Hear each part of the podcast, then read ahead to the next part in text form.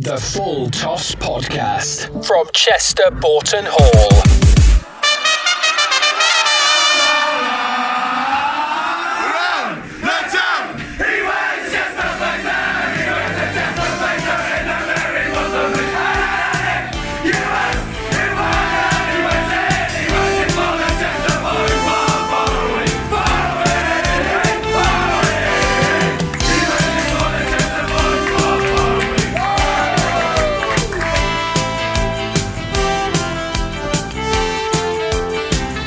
Right, it's that time again, folks. Welcome along. This is, of course, the Full Toss podcast from Chester Boughton Hall Cricket Club.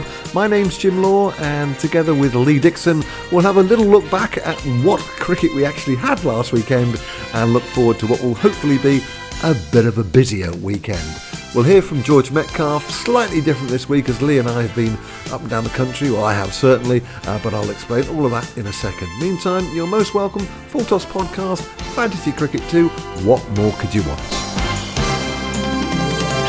It's Cricket Jim, but not as we know it. Jim Law and Lee Dixon, the full toss. Different this week, uh, a lot shorter. Um, hooray! I hear quite a few people cry, but uh, that's because there wasn't much cricket. And for logistical reasons, which, let's be fair, doesn't happen too often, uh, Lee and I haven't, uh, haven't been together. Uh, we haven't had a falling out or anything. I've been down in Berkshire, and uh, Lee hasn't. Um, yeah, he's been he's been at work. Anyway, uh, we managed to put something together. Uh, Lee will kindly review the uh, the first eleven action from the weekend. We do have good old George who never lets us down as well. But I'm afraid uh, in terms of the second team, uh, well, Dan Riley's got a weekend off or had a weekend off, and um, Ian Thistlewood has too. I will look forward to things as well. Uh, Jacko's gone AWOL, um, so Lee is standing in on the fantasy league as well. Does that all make sense? What's on at Chester Boughton Hall? So, plenty of cricket this weekend at Filkins Lane, then, with the first 11 welcoming our friends from Toft. The third 11 are at home to Warrington Threes, and then on Sunday, uh, the ladies are here. The ladies' second team are at home to Nantwich. Plenty of football on the big screens as well, of course, in the tent and upstairs. Refreshments available. You don't need me to tell you that, but uh, uh, the weather looks as if it could be pretty decent. So, come along Saturday and Sunday, and come along on Bank Holiday Monday as well. We've got the Thunder back. The Northern Thunder are in town. T20 time for the ladies. They're at home to the Northern Diamonds. 2.30 start, as I say, 20 overs, T20. Everything open. I think uh, restrictions a little freer from earlier in the season. Ticket details are available on the website. Please have a look, sort yourself out, come along for what uh, could be quite an afternoon's cricket, I would think. The forecast looks pretty good. And the following week, then um, the Saturday, the usual round of league games, and then on Sunday, the 5th of September, that's a big day. One for the diaries, uh, a real big day that with the Cheshire Cup final between Chester Boughton Hall and New Brighton, which will get, away, get underway at 12. Meantime, the ladies, our ladies, could could win the league on that Sunday afternoon. They're at home to Leigh. So a big double header, a big day lined up, and uh, we'll look forward to that one. So don't forget, that's Sunday, September the 5th. Match reviews and previews from Chester Boughton Hall. So, yep, as we know, last weekend was a little bit damp to say the least. Now, the first 11 were due to travel to Oulton Park. That was called off very early uh, on Saturday morning. Shame that was a great trip to go to Oulton Park, of course. Second 11 with Matt Griffiths were due to uh, host Oulton Park. Uh, that one was off. The fourths were off at Port Sunlight, but somehow, somehow, the mighty Thunderbirds managed to get a game in. George Metcalf's boys were at home to Irby, and here's what George had to say about it. A 20 over game played in, well, pretty difficult conditions. Some more positive news from the third team this week as we managed to pick up our first win in three weeks uh, at home against Irby uh, in what was a very much rain affected game. Uh, massive thanks to Keggy and Tommy for getting the game on. Managed to cut us a new strip at about 12 o'clock on Saturday, which you wouldn't find at many grounds around the county. Uh, but thankfully, um, the pitch played really well, and we managed to get underway um, a bit delayed, but we managed to agree a 20 over format. And upon winning the toss, we elected to bowl, um, not really knowing quite what the pitch would have in store. Uh, but fortunately, uh, it played very true So in the first innings, Irby mustered around 110. Uh, ben Harvey picking up our only three wickets. Um, but importantly, uh, keeping runs to a premium. Um, Sahil bowled uh, especially well himself, and Dave Fisher also put in a handy five over spell. Um, so around 110, the score to beat. Um, and in the chase, um, Chester got off to a good start with um, Luke Ramsey and Tommy Evans opening the batting.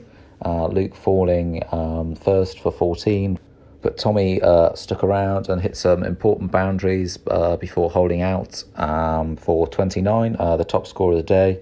Um, after another couple of wickets, um, it found it was down to uh, Dan Pond and George Metcalf to see the team home, uh, putting on around 50 for the uh, fourth wicket, eventually both finishing not out.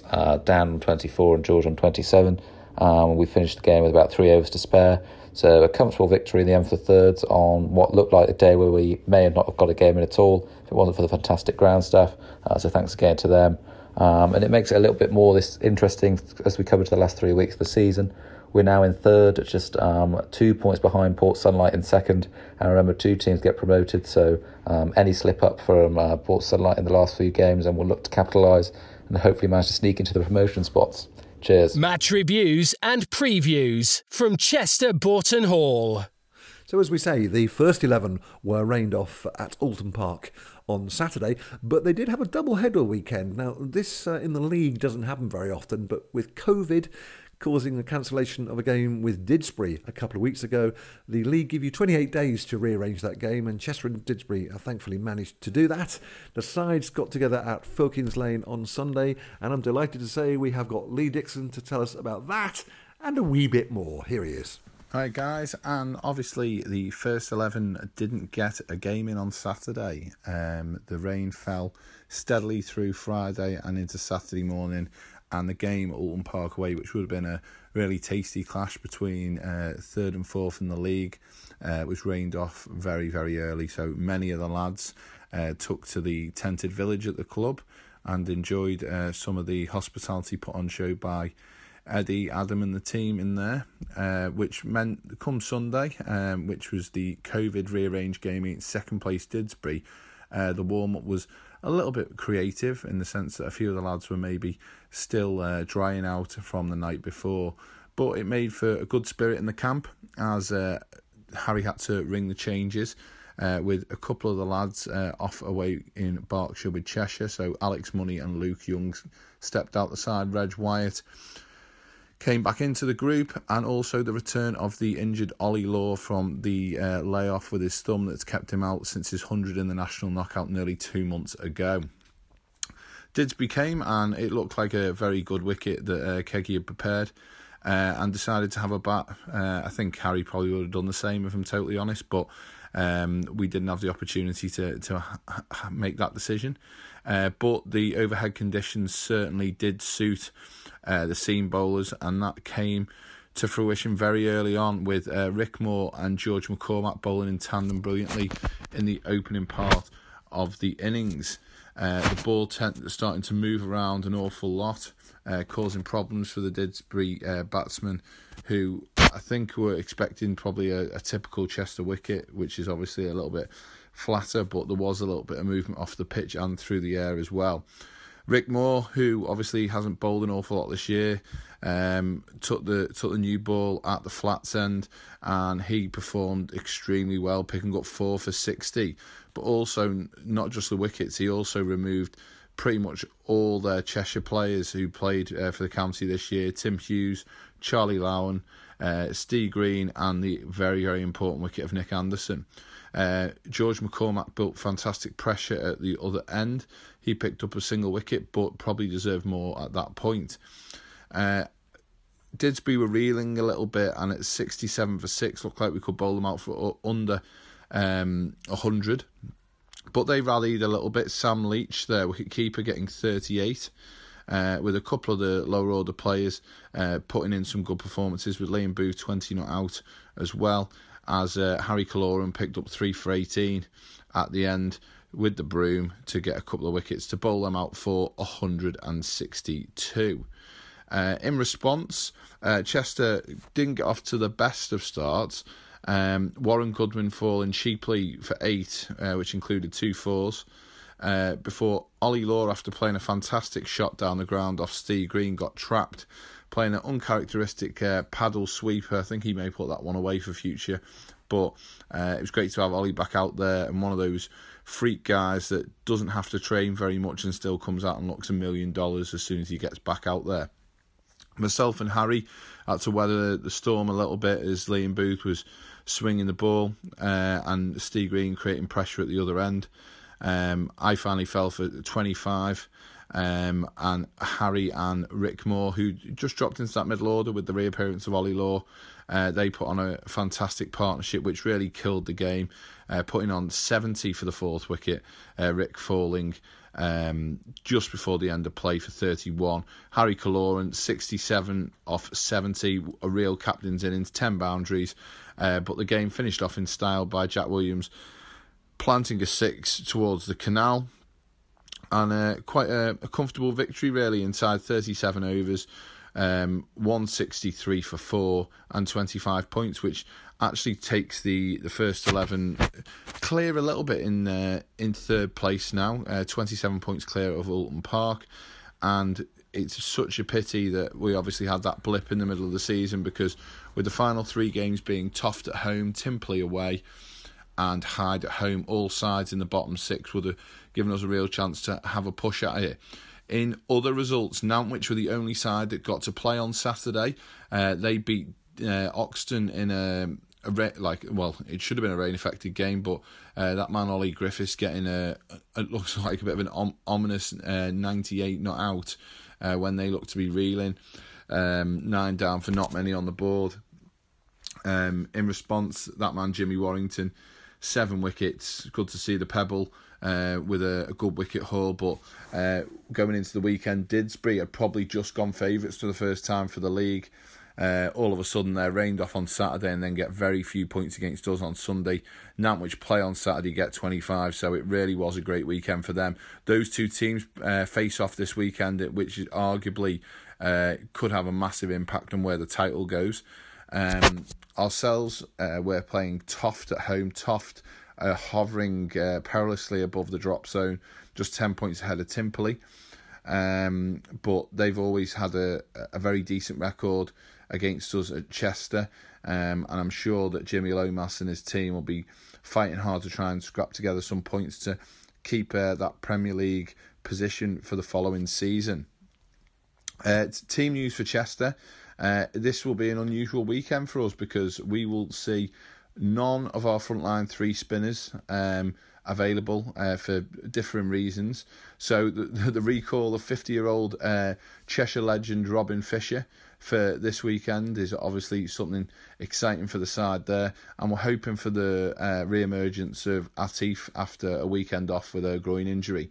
So we go into the game full of confidence and hopeful that another 25 points will help us cement that top four finish and, and qualification for the national knockout next year. Um, further down the sides, obviously, it'd be uh, fantastic to see the second team get back to winning ways, and I'm sure Matthew Griffiths will be um, taking uh, a side desperate for a win away to Toft. Toft seconds are, are flying high, really doing well in the league and, and literally qualified for the second 11 final of the T20 just yesterday. So, uh, yeah, I hope everyone uh, enjoyed their week's cricket. Uh, the, the, bit that you managed to see, obviously, the third 11 on the Saturday, the first 11 on the Sunday. And with this weekend getting ever closer, it means that, that we are only literally a week away from that Super Sunday, the fifth, the Cheshire Cup final versus New Brighton, and the women's game, which will see them crowned as champions if they can beat bottom side Leigh on the back pitch. The Full Toss Podcast from Chester Boughton Hall. Great stuff. Thank you very much indeed, Lee. Uh, right, um, Fantasy League time. Jack has gone AWOL. I think his algorithms have well and truly blown up. Uh, but he will be back before the end of the season, rest assured about that. So we'll go back to Lee again, and this time we'll catch up with uh, some Fantasy League news. The Fantasy League at this point in the season seems to be a bit of a procession as uh, the uh, man John Scott continues to pull away at the top of the table. Um, he's still nearly 500 points clear of Marius Motte's team, and the gap even coming to the third place team, Dan Pond. Uh, from a personal perspective, a complete disaster as I forgot to change my team at all from the week before, so picked up about 10 points, which wasn't great. Down the bottom, there seems to be quite a few sides, including Tommy Evans' team. Uh, he must have kept himself in the side for big portions of the season to be stuck down the bottom like there. Um, and as you go through, so many familiar faces who's obviously took part this year. Some little battles in, in mid-table between Jack and Nia Williams. There's just a hundred, uh, I think there's about 160 points between them, between the Williams family members there. Um, and obviously going into these last three rounds of games, it'd be fantastic if we could maybe cause a bit of an upset. So uh, I'm sure Jim could maybe do something and maybe slip Scotty the wrong teams or something just to make it a bit more interesting. But at the moment, it looks like the top couple look pretty set in stone. Uh, if you're looking for some value over the weekend, obviously with Harry not around nor Jack, uh, surely Robin Fisher, the uh, veteran of uh, the Cheshire County League, um, stepping up to the ones as the only spinner has got to be great value at six million. But also uh, one with Seamus Ogilvy playing this week, obviously former Irish international. It's just 1.9 million, and we'll be batting in that middle order for the two. So if you're looking for a bit of extra value, he's certainly your man. In the fourth team, they go off to Bunbury, or as Ian Thistlewood calls it, Funbury. Um, obviously, the home of Beth Tweddle and Rick Moore. Um, Ian Thistlewood on the back of 130 not out. Is he good value, or is it his opening partner Joey Desmarais, both around the £4 million mark? The Full Toss Podcast from Chester Boughton Hall. And that will do us for a, a, bit of a truncated version of the Full Toss podcast. Many thanks to Lee Dixon, as per ever, for putting that together for us. Uh, to George Metcalf, too, who's always there. Uh, the other guys had a week off, but they'll be back next week because the forecast looks a little bit better. As we always say, if there's anybody you want to hear on the full toss, please let us know. If you want to be on it, please let us know. In the meantime, please enjoy your cricket at Chester or wherever this weekend, and we'll catch you next week. Many thanks, Full Toss Podcast. The Full Toss Podcast from Chester Boughton Hall.